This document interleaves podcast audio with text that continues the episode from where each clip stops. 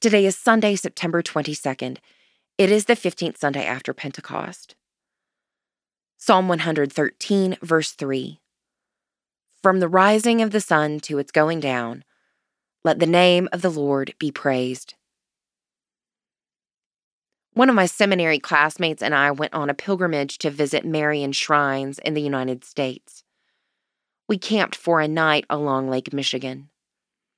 As we made our way to the beach, we followed a stream lined by tall trees that cast dark shadows against the brilliant stars. More fireflies than I had ever seen flickered in the night.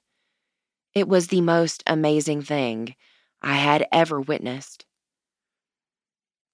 We had gone on a trip to find thin places, assuming they would be in convents and churches. And yet, here we were in the middle of the woods, finding just such a thin place where the wonder of heaven shone through.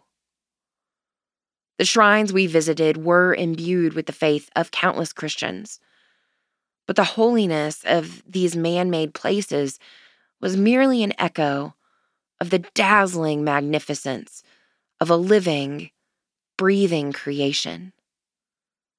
We found the divine in a least expected place. Thanks be to God. Pray for the Diocese of St. Albans in England. Moving forward, when has God surprised you in an unexpected place? Share with us by using hashtag forward day by day.